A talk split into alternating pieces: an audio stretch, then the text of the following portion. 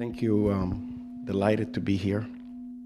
Let's take about 30 seconds just to, I know we're just sitting, but just, just to, so that I can get the spirit of what's going to come through both of us and you can get the spirit of how you're going to receive this. So just 30 seconds.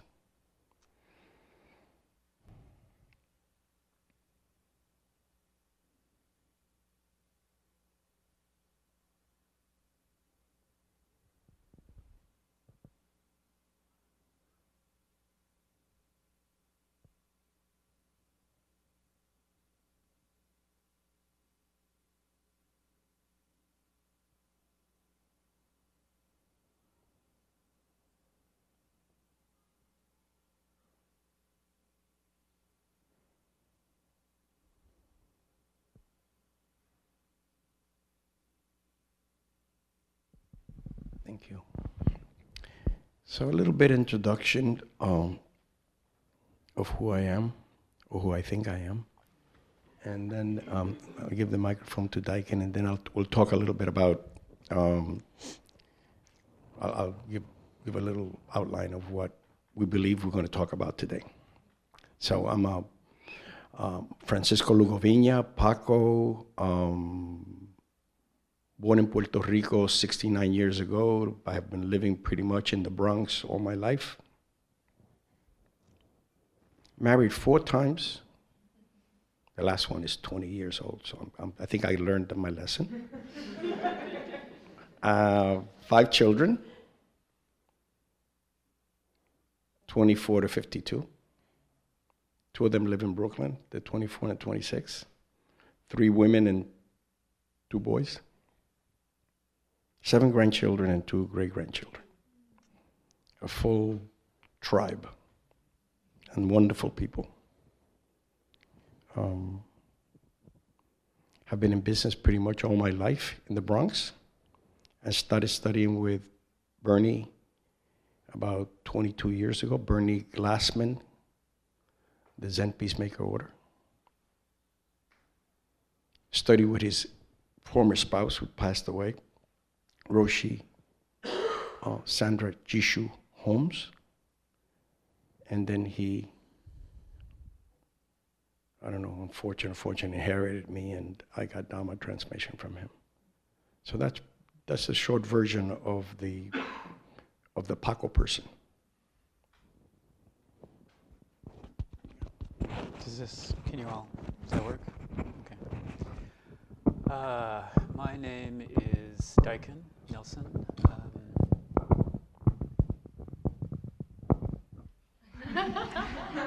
Sorry. That's why I have my stick. um, I was born in a faraway land called Iowa um, in the Midwest, where I started my Zen practice with the Katagiri Roshi lineage, um, the Zen Iowa City Zen Center. Uh, the Dharma Farmers, as we called ourselves, um, is a, was an affiliate and still is. And then I moved to Los Angeles and found the Zen Center of Los Angeles, which is the mother temple of the White Plum lineage founded by Maezumi Roshi. Next year will be the 60th uh, anniversary of that. And I started to study with a teacher there and ordained. Um, then I moved to I was asked by Bernie Glassman to come to New York to help him with his Peacemaker projects in Yonkers. Then he wanted distance from the Grayston Foundation and mandala that he had created because everyone wanted to talk to him about that, and he was on to something different, and so he wanted to kind of up and move. So we moved to Santa Fe, and then um, things happened, and then uh, back in Los Angeles for a little bit, then in New York. Um, I had met Paco uh, in my time in Yonkers. And then from New York, I went back to Santa Fe, studied with another teacher, um, a brief stint in Brussels um, for romantic reasons, and then back. And then I reconnected with Paco, and we began to study together, and I received transmission from him in 2013. And I have been a social worker in the previous part of this life. Um, so I did that for a dozen years and worked with homeless and uh, folks in recovery and folks with chronic mental health issues, as well as uh, my final um, social work, like official social work job, was uh, working with folks with developmental disabilities. And then um, I ordained and kind of have been on the Zen track and have done a variety of things. And most recently, um, after transmission, kind of um, we're kicked out of the nest, and we're it's like good luck and you know go forth and do good and you know uh, thanks. And so. I kind of sat in discernment for a while to figure out what I wanted to do, and I wanted to, you know, provide meditation for people. So I've started a, um, a sitting group, and um, then I wanted to be kind of a further service to people, and I've worked in restaurants my whole life, starting in high school, from washing dishes to serving to running them eventually, and um, scheduling and ordering and um, helping one restaurant move from this tiny 13 table place to a 40 table place and all that. And for whatever reason, um, two aspects of Zen practice really hooked me. One was the liturgy, and I just have always loved the the liturgy and the bells and all of that. So that's been a really strong part. But then Second is to be tenzo. So I love tenzo practice. So, So I want you to stop okay, right there. okay. He's getting ahead of our story. Uh, It's a good story. Okay. Um, and he'll pick up. I, I, I promise you. Um, because one of the things that one of the things that we talked about, he does that to me. Uh, one of the things one of the things that we spoke about was, um, you know, what what can we talk about to a group of folks that are like us, you know, urban ur- urban dwellers, and um, I have a tendency to over prepare for things and I have a tendency to get really esoteric where the only person that understands what I said is me. I don't know if you've ever had that experience. So we talked about the, f- that recently I've been involved with MBSR, mindfulness based stress reduction, and it has really strengthened my practice in terms of that language about mindfulness. So we talked about the fact that maybe that's what we would talk about how to be more mindful in your practice, how to bring spirit, mind, um, body into, into the practice. And so that was the general kind of outline of what we were going to talk about. And, um, but we didn't have anything else. Um, and, and I was for sure wanting Daikin to share with you what his recent offering has been, which is, I think, is incredible. So this morning, when I was picking up my, my Rakusu, I had, this is the Rakusu that I received when I became a sensei. But the one, I hardly ever wear this. The one that I wear is the Pamsula, or the, the one that my former teacher, Roshi Jishu Holmes, gave me, which is a real funky uh, Rakusu with lots of colors and things. You know, you usually get the black one that some of you have. The, the Pamsula Rakusus have colors and all kinds of meanings in it, and I got about two of them, including one that Kyodo Angel Williams is going to be here next week, made for me in her sangha in in uh, Oakland. So I pulled this out, and when I pulled it out, there was this there was this piece of paper, except that this piece of paper was like this, and it popped out. And I went, oh, had it been folded, I probably would have never looked at it. And in it, um, there was this, and I read it, and it says, This letter was written by a young man serving a life sentence in prison. He was recently, he recently found the Dharma and is not necessarily seeking a pen pal or resources because he cannot travel to you to ask his questions. I'm serving as his intermediary. If you wish to respond, you do not have to provide any return address. Forward any response to Chaplain Kiana Kerrigan, telephone number St. Francis, Vancouver, British Columbia, number, and then her email. Thank you. I have absolutely no idea who gave me this, nor do I can remember when I got it. But then inside is the letter, and you maybe you read the letter so we can get different voices in here.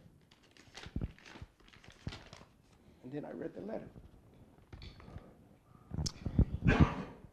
Uh, dated May 26, 2015. Uh, consider, because of all the bad I've done, I feel like I don't deserve all the good that happens to me. It seems like all the negative karma I've amassed is primarily in my head, tainting all the things that should give me joy with guilt and a feeling of unworthiness. I mean chiefly my family. The more supportive and more loving and forgiving they become, the guiltier and unworthier I feel towards them. Sometimes I feel like the luckiest man alive to have such a family, but then I feel like I don't deserve this luck, and my luck, in quotations, becomes a burden on my conscience. Sometimes I can't help but wonder if I might not be better off alone and with nothing, so to have nothing to be unworthy of. In fact, I've often thought I might kill myself when I'm released from prison. I guess as much as I yearn for my personal freedom, I feel unworthy of that too.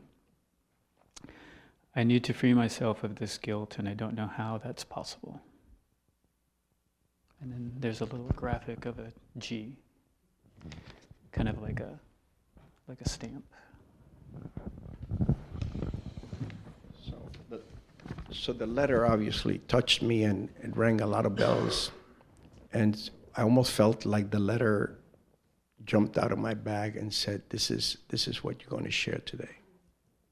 And that's why I did it for no other reasons than that. But it really touched me and uh, almost to the, uh, to the point that at whatever it was, 6.30 this morning, whatever it was, I went down to the printer, which I don't know how to operate, my, and I wasn't going to wake up my wife because that would have been another divorce, and you know I can't afford another one. So, so I printed five more copies because maybe this letter is meant for one of you.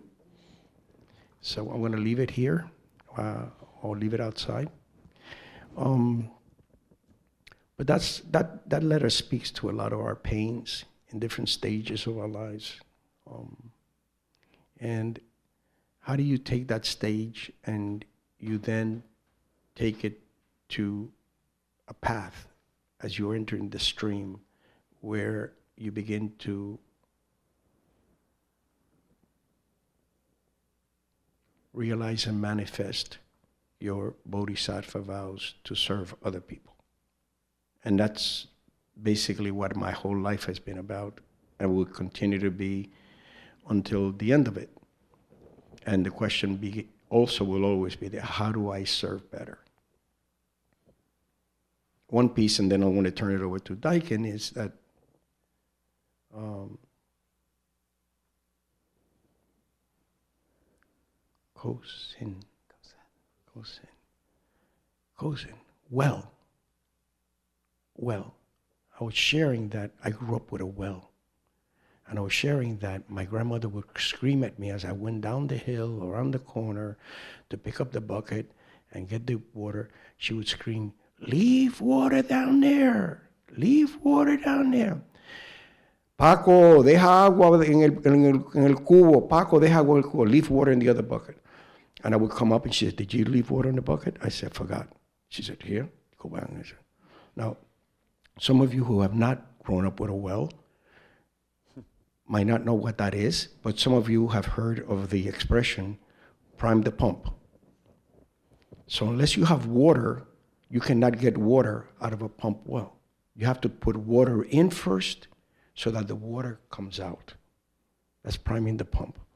And so uh, we were sharing before that in the Bodhisattva vows, that kind of imagery, that kind of metaphor, is important to me because I always say to people self care is never a selfish act. Self care is never a selfish act. Sometimes we get confused with our bodhisattva vows that we have to give it all out there and serve and serve and serve. And you've heard of burnout.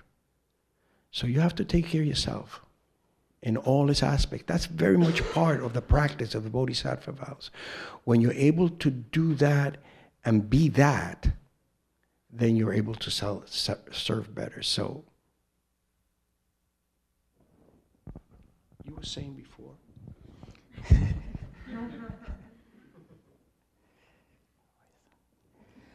Um,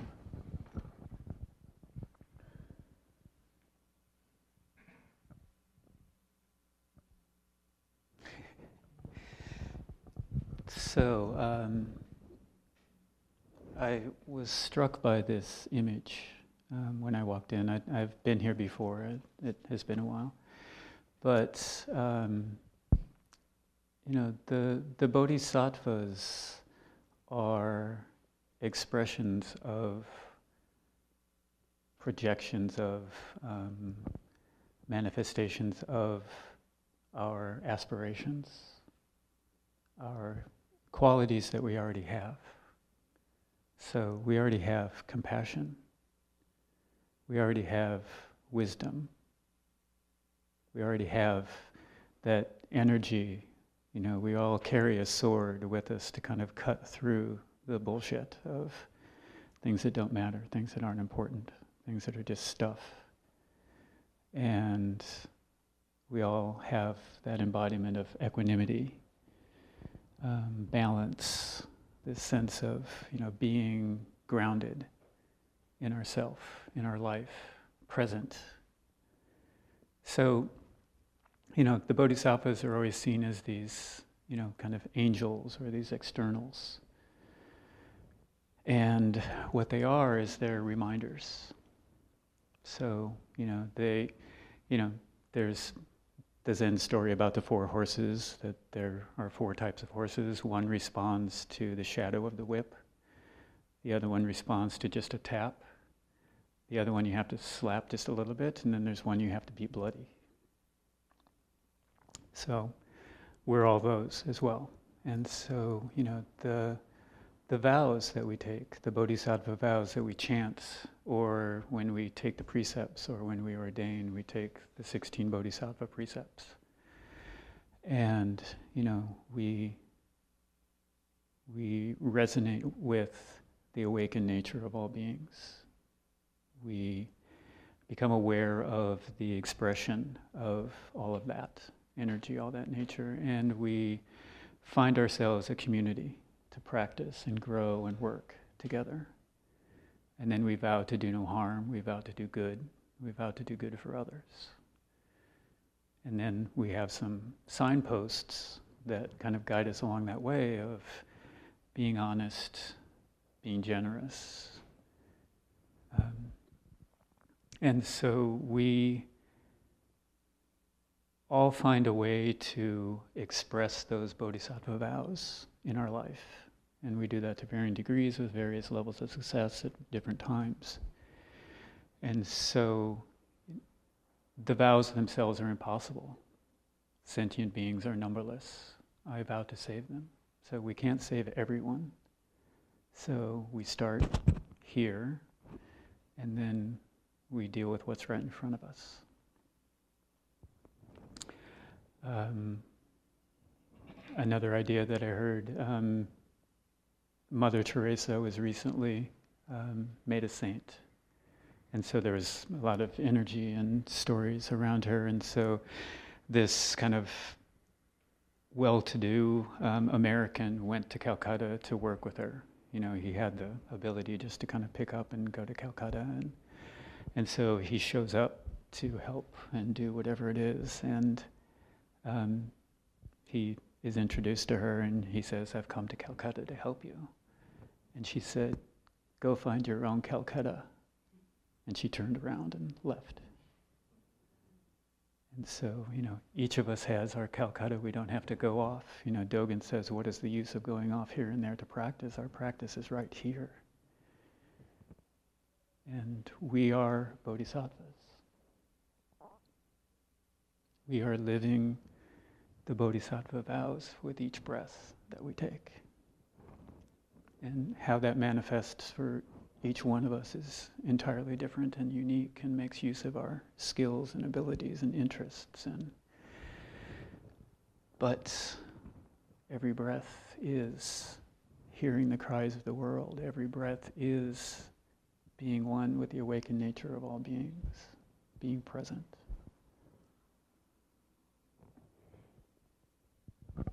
Amen So, one of the things that I decided to do um, during the last 25, 30 years, I guess, um, studying with Bernie was to continue my activities in the South Bronx, where I've been all my life. And so, in the last 21, 22 years, my practice has been to work with charter schools and children. And so I've been in, in on the board of directors mostly as a policymaker, um, helping. So I'm a co-founder of a school called Family Life Academy Charter School. We're into our 16th year. We have a thousand students, K through ninth, uh, and expanding very rapidly in the South Bronx. And that pretty much is my practice. It's my it's my joy to to do whatever it is that needs to be done to provide children with um, better education opportunities. Um, I say it publicly many times that charter schools are not are not the um, the answer to reforming public education. I believe in public education, but I believe charter schools are a mirror in our district to say that it can be done better. So that's all I say about that. Um, and there's other things that I do. I'm constantly in my own young mind trying to figure out how to how to serve and how to get engaged. Um, I'm very comfortable in the kitchen. You know, um, I saw you washing the uh, salad bowl. I said, "Oh, that's my girl. Uh, that's my. I, I love to be able to do that. So I love to wash dishes. So, and I." that's where I that's where I get my joy about my living in those moments. Um, so, but Sensei here has been doing something which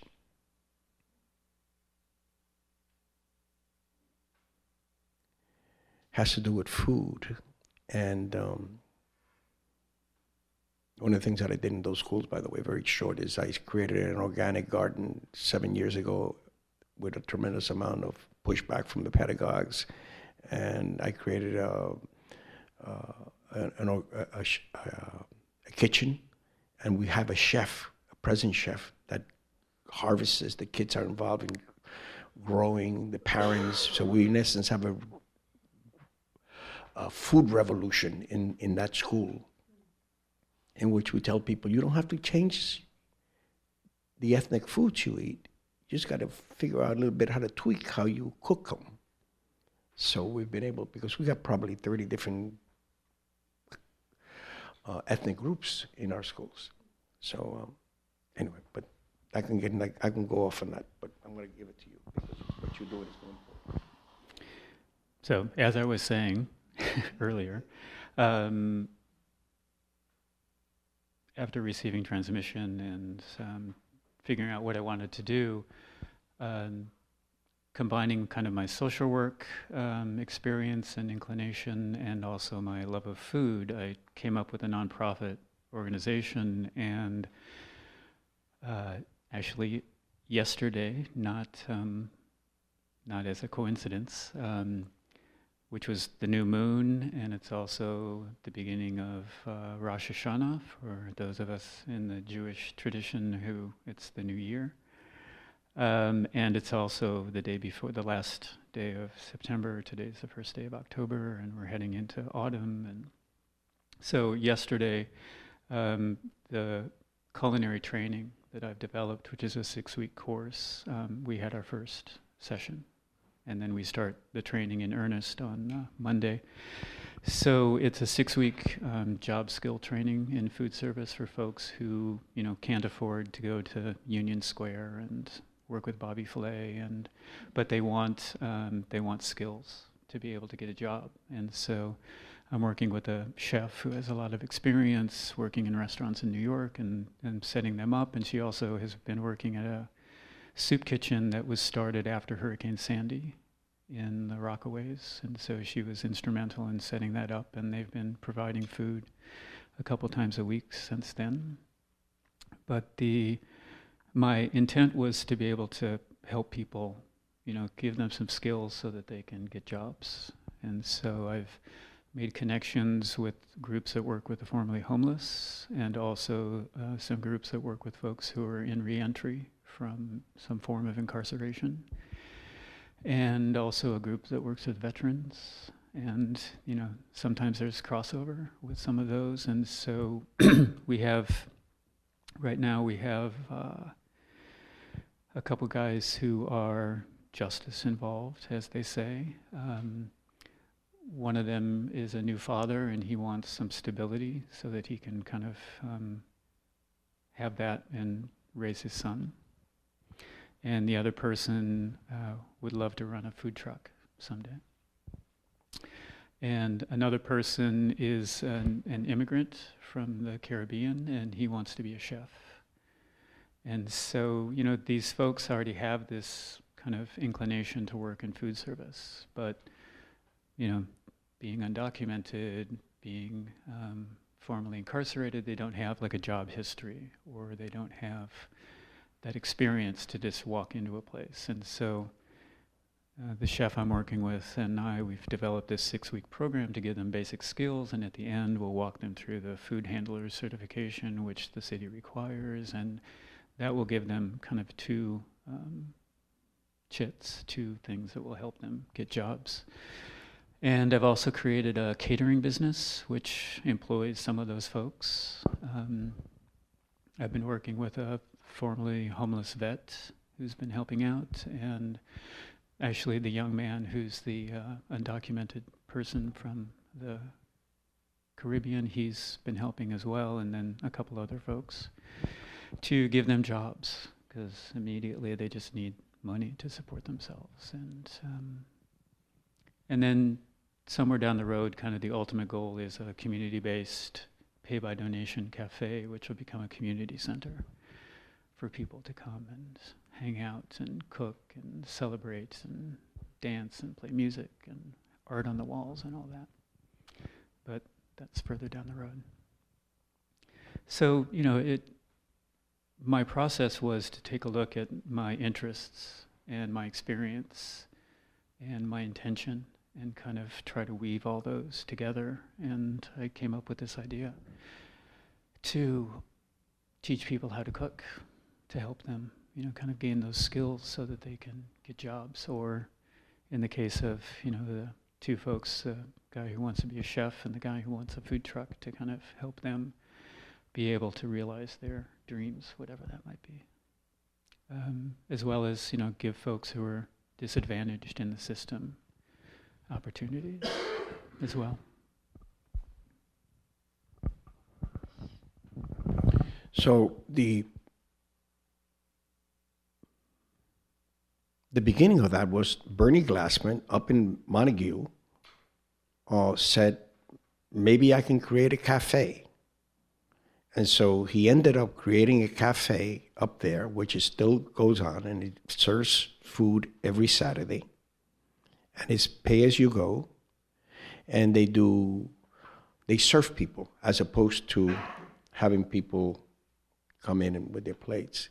And so it began to develop that philosophy of tablecloths and serving people, adding music, uh, having counsel afterwards, uh, so that people begin to create a community around that.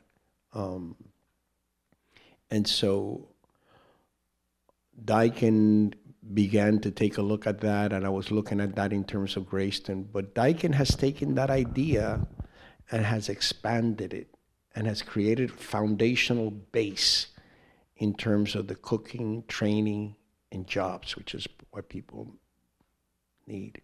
And ultimately, since I'm fanciful, you know, my my I think for me the juice is going to be because what he's doing is the hard work. That's hard to create that foundation.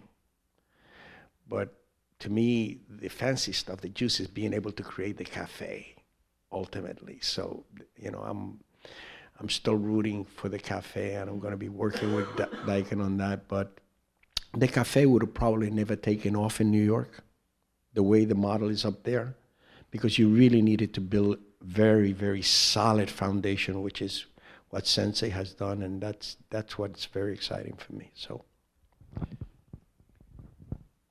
And there's also an interfaith um, component, which is another interest um, I have. Um, there's a Hindu teacher named Sai Baba, and there's a group here in Manhattan that um, gets together uh, once a week on Thursdays, and they uh, Sai Baba, his core teaching was love all, serve all, and so he had an ashram in India. They would feed hundreds of people a day, and the group here has been providing a meal on Wednesday evenings in Harlem.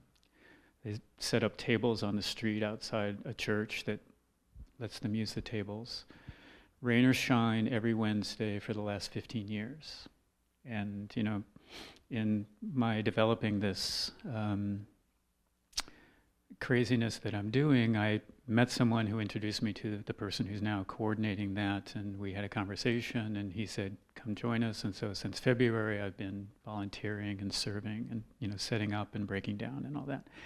So the Sai Baba group is mostly folks from India, and the majority of them live in New Jersey. So they were cooking the food in New Jersey, putting it in the car, and driving it over for 15 years, which is just amazing and heroic and and not a good use of their time. And so. Um, just as I joined, um, there's a Episcopal church in the neighborhood, and the um, the rector there was very involved in um, homelessness and housing issues about 40 years ago, there were all of these places in the Lower East Side in Alphabet City that were sitting empty, that the city owned. The city had taken them over. And they were empty, and he, his view is that it's a sin to have the space and people without a, roof over their head. So he and a bunch of people started squatting in these. And so he's very interested, and he really wants to be able to use his um, church as a resource for the community. So Hemant, the um, coordinator, the meal, and I went and we spoke with him, and he said, You can use our kitchen. So, starting in May, I took over kind of coordinating the food, and so now we have to schlep it two blocks as opposed to 20 miles, which is really nice. And then volunteers come in. Um, I'm incorporating that as part of the culinary training, so we'll have class on Monday and Tuesday, and then on Wednesday, we're actually in the kitchen and we're cooking dinner and we serve for you know between 50 and 100 people um, every Wednesday. And then, as the weather turns cold, the churches are going to allow us to move inside. So we'll actually, much like the model of the Stone Soup Cafe up in in Western Massachusetts, we'll have an opportunity for people to come and be served and sit at a table for a period of time, which, for folks who are you know living rough or folks who are um, kind of um, issues with feeding themselves or you know people don't have the luxury of going out for a meal then this will be kind of a different way for them to be and kind of give them an opportunity that they may not have access to. Yeah absolutely. Okay. Um, I, I, I find it so inspiring, everything that you're talking about. And, um, and in my mind, I keep contrasting um, where you started with this um, person's letter saying, you know, I don't even feel worthy of offering myself anything, probably no less anybody else. And then you talked about self care, right? And then I hear these incredibly um, expansive, um, beautiful, uh, engaged efforts, right? And um, and knowing um, from my own experience of just running this place, right, and what it requires, and this kind of delicate balance. You know, somebody once said in New York, you can only do two things well, you know, and then it starts kind of falling apart.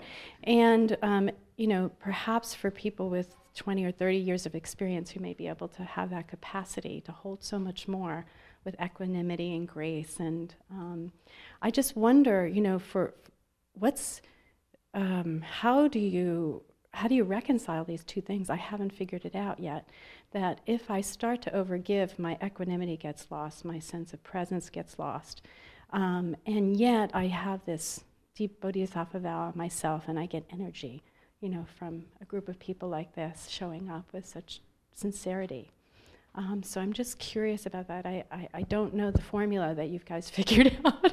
And if you can give any advice for us, you know, in, a, in maybe a little ways that we might do this bodhisattva path, you know, maybe we can't create businesses, you know, um, but, but how do we do that in some way in which we hold all of that um, well? I know, I know that that's been a struggle all my life, and it's part also of my practice.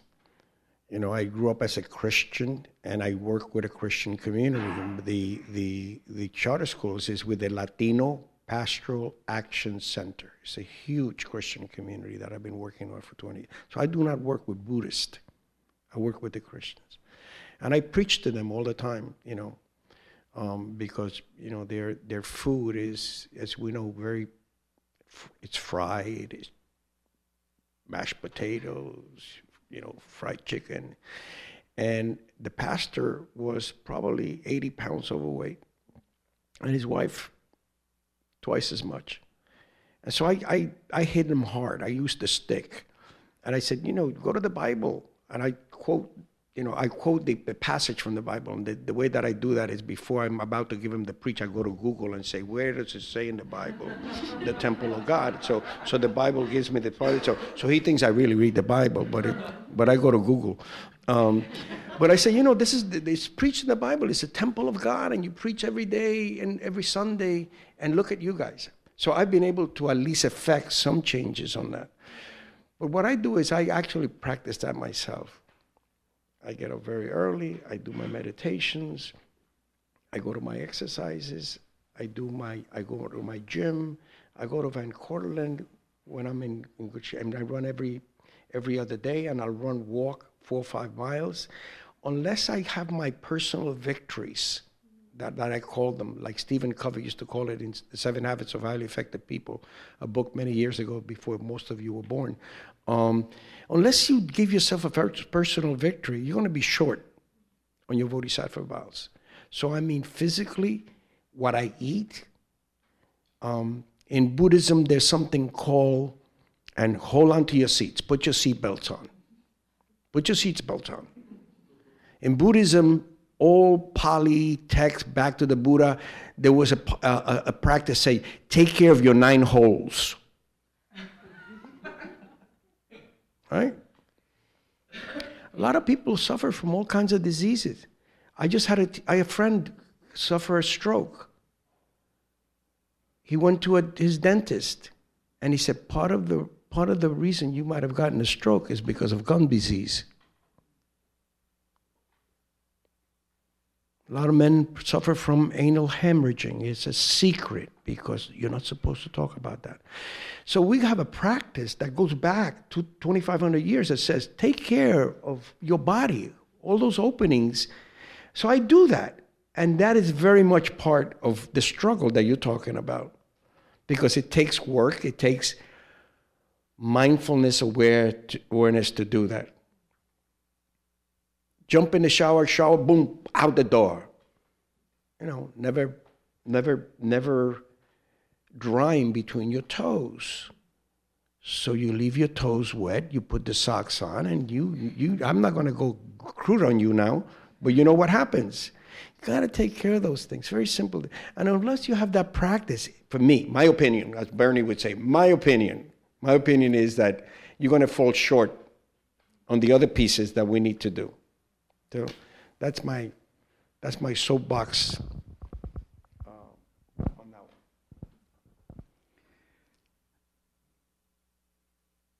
one. Ultimately, this is a practice of awareness.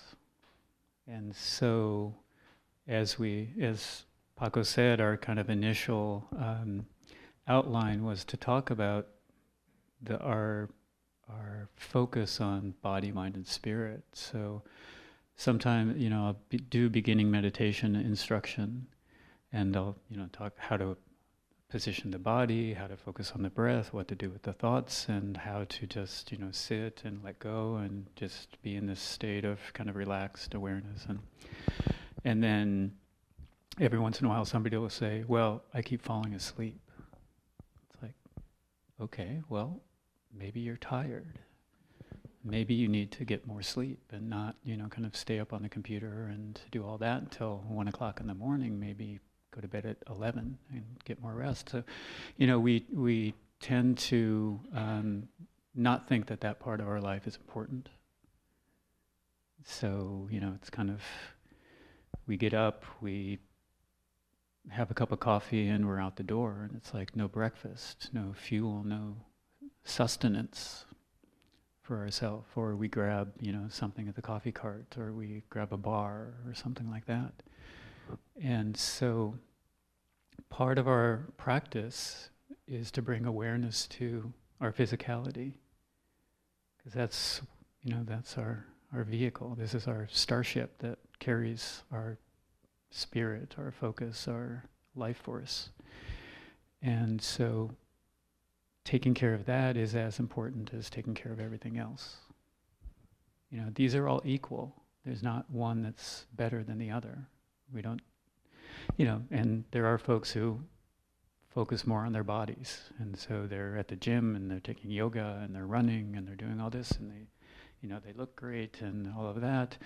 And, you know, they have no kind of awareness that they are a spirit in that body. And that's totally fine. It's not a judgment, but it's just when we you know, as in many parts of our life, if we only focus on one thing, then the others don't receive our attention. So, you know, our practice is an opportunity, you know, again, as Dogen said, you know, take that backward step and illuminate ourselves. Who am I? How am I in the world? Um, what's, what can I do to be more present to this physicality, to these ideas that I have that it's always been like this, which precludes us from being present in this moment because we're always looking for the way that it's always been. So again, it's um, it's awareness, and it's not doing it right or doing it wrong. It's you know, again, doing meditation instruction, and people are suddenly kind of thinking about what they did over Labor Day, and then they're kind of like way off in the field somewhere, having some memory or something, and then they think, "Oh, I'm I'm doing it wrong." It's like, well, no, you're not doing it wrong. You're just kind of off there, and so you just drop that, come back to your next breath. So you know, we get away from that idea of right or wrong, or you know, we shouldn't focus on the body, or you know, we should focus on the body, or you know, kind of all of these things, and we just find this way of being, you know, kind of at ease, you know, with equanimity. And when we can do that, it gives rise to joy because we're not pushing so hard, we're not trying so much. And, you know, joy and loving kindness are great energies. And so, you know, if we can kind of shift our focus, you know, this is a quote attributed to Deepak Chopra, but someone else kind of may have come up with it. It's like we are human beings, not human doings. So when we kind of take a step back from doing and struggling and pushing and I have to do this and someone told me I have to do this, we can just be moment by moment, breath by breath, and take care of what's in front of us, do what needs to be done, dry between our toes, eat a breakfast before we run out the door and fight on the subway and decide if that's what we want to be doing with our life. And So we keep coming back. We- We're running out of time, so I'm going to be, I'm going to be very short. But Daikin and I used to run a gym, a physical gym, about three or four years ago. But we had about a thousand plus members, and um, so I used to go into the men's locker room and do Paco's Culo uh, lecture. And basically, I'm not going to go through it, but it ba- ba- but, but but basically is baby wipes can save a lot of men, women too, but baby wipes. So I, t- I used to tell those guys, and I used to got, I used to have people come back to me and say, Paco, thank you very much. You have no idea, you know. Um, yeah, so baby wipes, carry them wherever you go.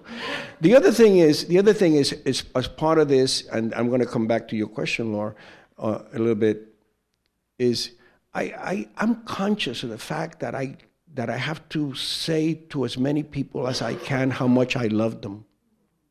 And as you notice from my talk, I try to laugh a lot. I try to be joyous, to be joyous, to be in joy, no matter who I meet. Part of my giving, my dana, you know, which is part give no fear, part of dana, you know, is when I go to people and I, if I can make them laugh, if it's the person that I'm giving a toll, a toll in a toll booth, or is it the person that I'm giving a quarter to because they're begging, you know. Oh, by the way, if none of you have done a street retreat, um, I highly recommend it. Uh, I practice with a guy by the name of uh, Genro uh, Grover Genro Gauntt Roshi who's up in the Zen Center up in, Hut, in the Hut. He just finished a street retreat last week here in the, in the city. That's a major practice and a major experience. Getting back to your question, and for me is, and I shared that with Greg before, is I served in two organizations, one for 22 years and one for 18 years. I allow myself, I allow myself to get sucked into the fact that if I left those organizations, those organizations were not going to survive without Paco and I had to realize what an ego trip that was. Bad ego trip. And I left both organizations with people, how can we do without you? Da, da, da. They're doing very well, thank you. And so that's that's a teaching for me in terms of balancing. You know, uh, I always used to say to people, don't stay in a, a not for profit more than five years max. And I violated that totally. So that's part of it. Don't stay around too long. Even here, don't stay too long, too long. Go find some other things to do. I'm done. Thank you. And I'll just close with you know, there's this saying that the road to hell is paved with good intentions, you know, and then the, the Eightfold Path has this idea of the correct amount. So, what's the correct amount with an intention? And also in the meal chant that um, may all donors, receivers, and offerings all be free. And so if we begin to become aware of those kind of guides or those just things to think about, things to check in with, things to, you know, kind of figure out where we are on the whole continuum, um, then, you know, that can open up space in our life that we're using to kind of push, and we can let go of some of that. That kind of pushing, that running, that doing.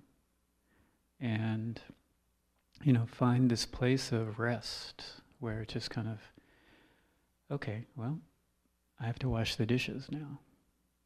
And so we're totally present while we wash the dishes. And, you know, if we're really present, we dry them and put them away instead of just letting them sit there for three days until we it falls over and breaks something, and then we realize, oh.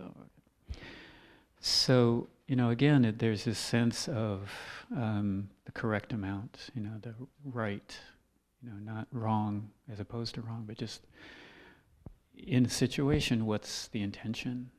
How can I be of service? How can I make someone laugh to lighten their load? How can I, you know, is this person is asking me for money, you know, do I get into some idea in my head of what are they going to use it for and what they look like and you know blah blah blah or just do I just give them the money freely it's kind of um, one of my early Zen masters was Tom Robbins the writer and just reading everything that he wrote and um, he has this thing about you know when when talking about love that we look for the perfect lover instead of the perfect love. And then he has this kind of description of that, but then at the end he says, I love you for free. So there's no expectation, there's no, you know, kind of demands. It's just kind of, for whatever reason, I'm just, I'm going to love you and you get to be who you are and I'll be who I am and that's all. You know, that's the offering is to, to find that space where things are just free. And then by that, we become free, and other people become free, and things become free. Our dishes become free, and all of that. Something I've been meaning to do um, is to reread a book that I read, like in college, called Henderson the Rain King. And it's a story about this kind of entitled Anglo person who goes to save folks. And this village is having problems with frogs in their water supply.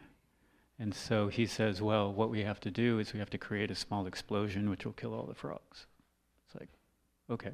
And these folks are like, we're so happy to have your help and blah, blah, blah. And, you know, the great white savior is coming to help us with resources and education, which we don't have, you know, and so there's that whole kind of um, colonial dynamic going on. But so he sets it up and he winds up adding so much explosive that it destroys the water hole. It killed all the frogs, which was the intention, but it also blew all the water out of this like reservoir that they had, and so that was not the correct amount of um, of uh, effort.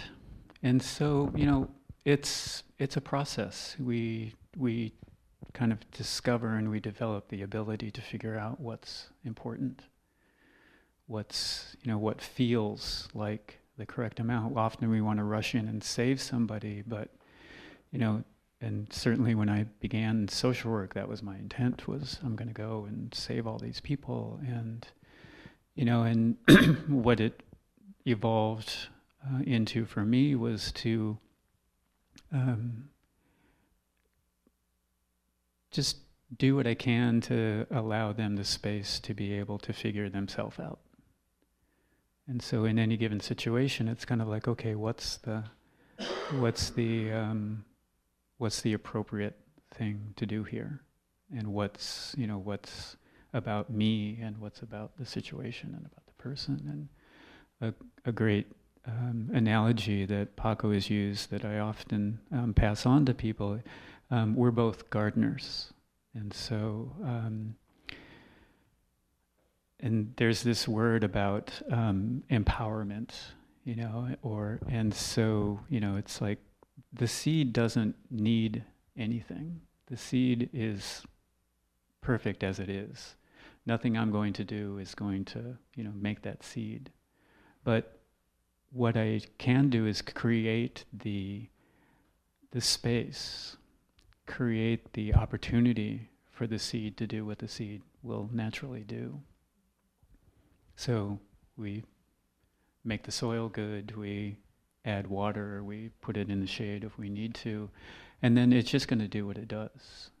So no amount of my kind of involvement or imposition is going to make that seed you know, and if I forget to water it, it's going to suffer. If it's in directly in sunlight and it doesn't like that, it's going to have a problem. So, you know, again, it's kind of finding, um, you know, and a lot of it may be trial and error. And again, there's no right way to do stuff, and we learn by, um, you know, certain folks say there are no mistakes. It's just it's all learning, it's all awareness. So I would.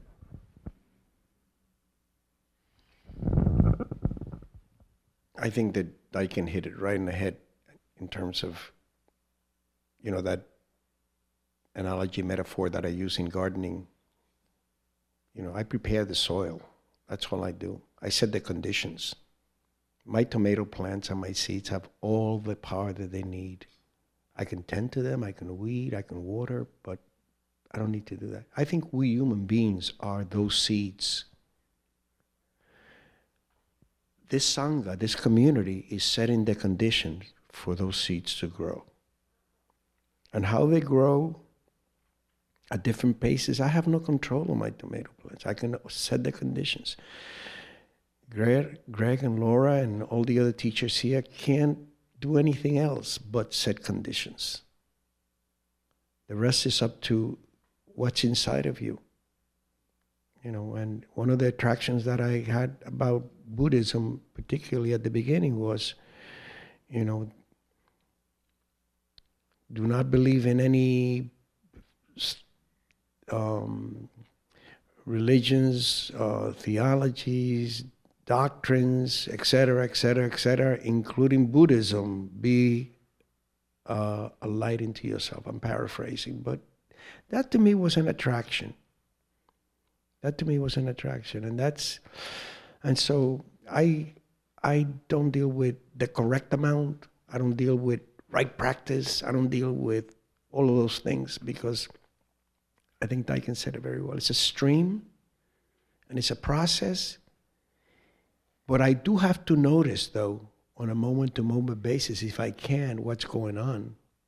I do have to notice I do have to drop down from dropped down from my propensity to be in my head and get into my sensorium and feel what's happening. I got up one morning, made my coffee, did everything that I had to do after I had done my meditation and sat in the kitchen, and there was this absolute silence which happens where I live. I live in City Island. I live in a little island, one mile by a quarter of the Bronx coast. And there was this silence, and all of a sudden I heard this thing tick, tock, tick, tock. And I go, wow.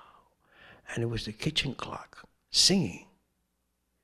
And all of a sudden, I just said, wow, wow, wow, wow. And all of a sudden, I had this incredible, incredible sense that I was living in not tick, but tick, talk, that space between the ticks and the tocks. And you've heard this in your, in your practice. You've heard it from your teacher. Live between breaths. Live, live between blinking your eye, eyelids. That's the space where the juice is. That's the space where the juice is. And for me to have able to be able to get a glimpse of that just momentarily was so delicious. And I yearn to be able to have that practice so that I can do it every single day with every single one of you. And the way that I do it is the way that I, I, I try, in my opinion. Is Laura came over to me. I was introduced to Laura. I had never met Laura until a little while ago. And I said, May I have a hug? And that was my practice. So that's, that's where it is. and for me, I'm just going to be brief because our time, we're really over time, but I'm going to go back. So, from my perspective, I was taught that dana is about giving um, material things. You can give money, you can give things. You can also give teachings, wisdom, whatever it is. And the one that I've been practicing for a long time is the one that comes in a negative form is give no fear. So the Paco that you see here has a, has a, a shadow side, a dark side. And the dark side, a little bit of that dark side, is that sometimes verbally, you know, I, I am not going to say I'm abusive, but sometimes I'm cutting. Um, my little girl, who's 24 years old now, who was the only one that could get away with calling me, calling me on my shit. Daddy, you got that face on again. and that face gave people fear. And from that little girl, I began to say, "Holy Christmas carols!" Okay, okay.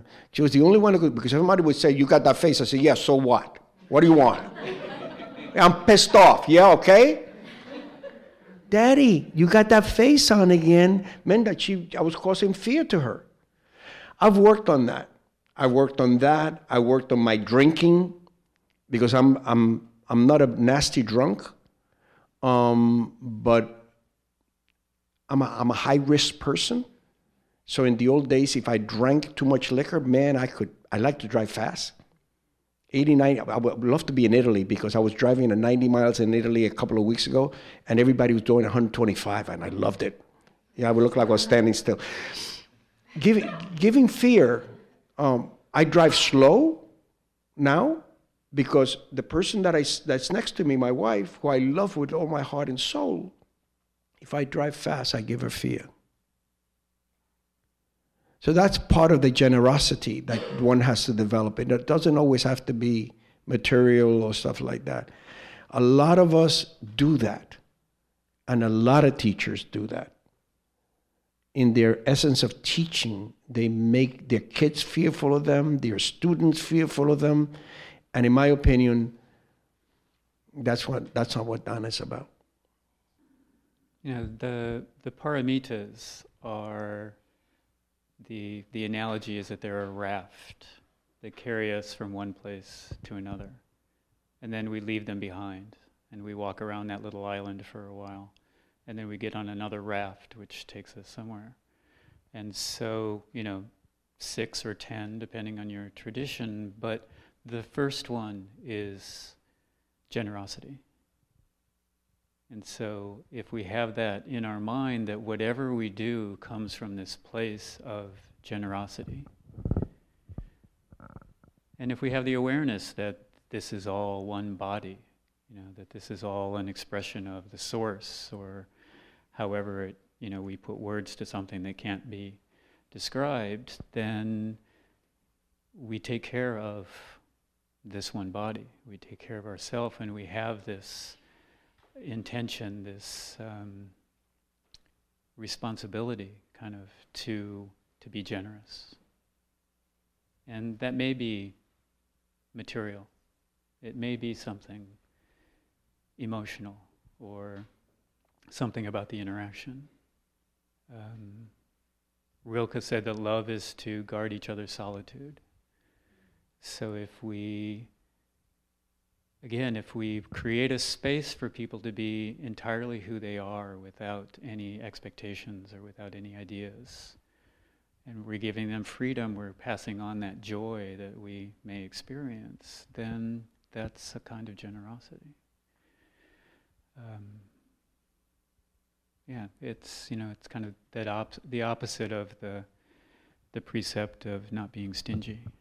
You know, if we're stingy, if we it has to be this way, or I don't have, or they don't have, or I, you know, all, all those ideas that we have, we let go of all of that and just allow things to be as they are in this moment, kind of perfectly imperfect and in process, you know, moving from, you know, never fixed, never stopped, never one idea, never one way of being. That to me is um, generous. And doing that with myself is, uh, is a challenge, but also an opportunity.